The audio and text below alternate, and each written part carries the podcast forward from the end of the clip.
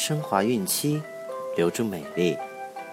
大家好，这里是孕产期及产后五年专业护肤品牌卡夫索为您和宝宝提供的每日儿童故事。我是主播破破，欢迎关注卡夫索公众号，免费收听每日儿童故事。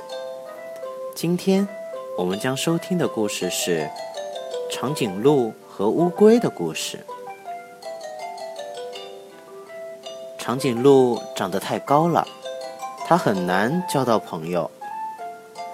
有一次，长颈鹿想和小野猪交朋友，可是小野猪跟长颈鹿说话总是仰着头，大声喊，人家以为小野鹿在跟天说话，都说小野猪不正常。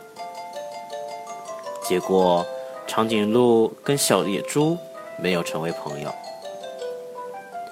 小乌龟长得太矮了，也很难交到朋友。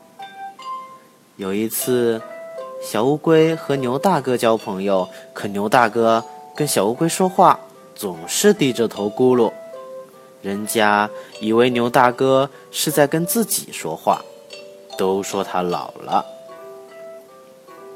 结果，小乌龟和牛大哥也没有交成朋友。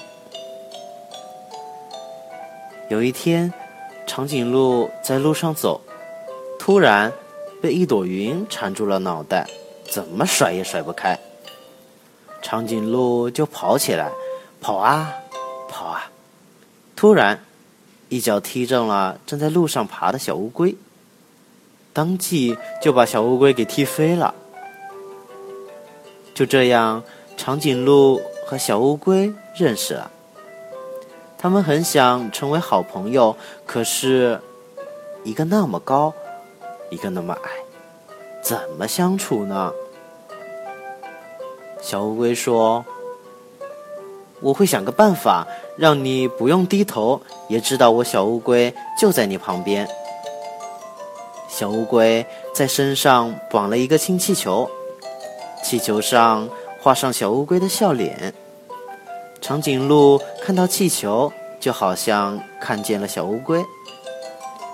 长颈鹿好高兴，他也说：“我也有个办法，让你不用抬头，也知道我长颈鹿就在你旁边。”长颈鹿在脚上挂了一个小铃铛，一走路铃铛就会响，小乌龟就能知道长颈鹿在旁边。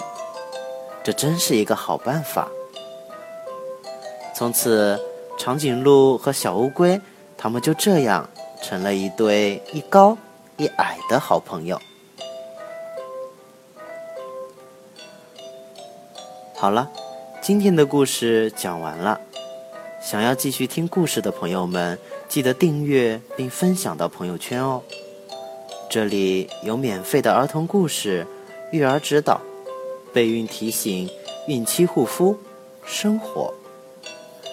期待您的关注，婆婆在中国美丽的鹭岛厦门给您送去问候，明天再见。